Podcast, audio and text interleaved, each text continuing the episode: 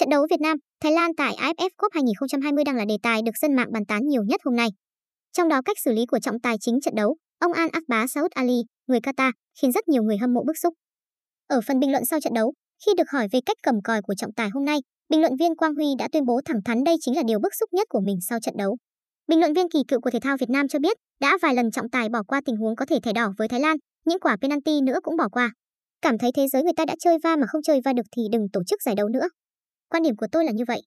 Bởi vì toàn cầu người ta đã như vậy, tất cả mọi nơi đã như vậy mà Đông Nam Á cũng đang phát triển, chẳng phải thiếu thốn gì mà tại sao lại đặt ra cái luật không có va, không có khả năng xét cấp va thì đừng tổ chức nữa. Còn để xảy ra những chuyện này nó là vết nhơ. Nó rất là xấu hổ cho bóng đá Đông Nam Á. Làm thế này để làm gì? Để mang lợi cho chủ nhà Singapore hay sao? Để người ta nghi ngờ trận lượt đi Singapore bị hòa nhưng lượt đi vẫn có cách nào đấy để bằng mọi giá đè được Indonesia hay sao? Lúc này tôi cảm thấy rất bức xúc. Ngoài ra bình luận viên Quang Huy rất muốn gọi cho ông Trần Quốc Tuấn, Phó Chủ tịch VFF kiêm trưởng ban thi đấu AFF để có ý kiến với giải đấu.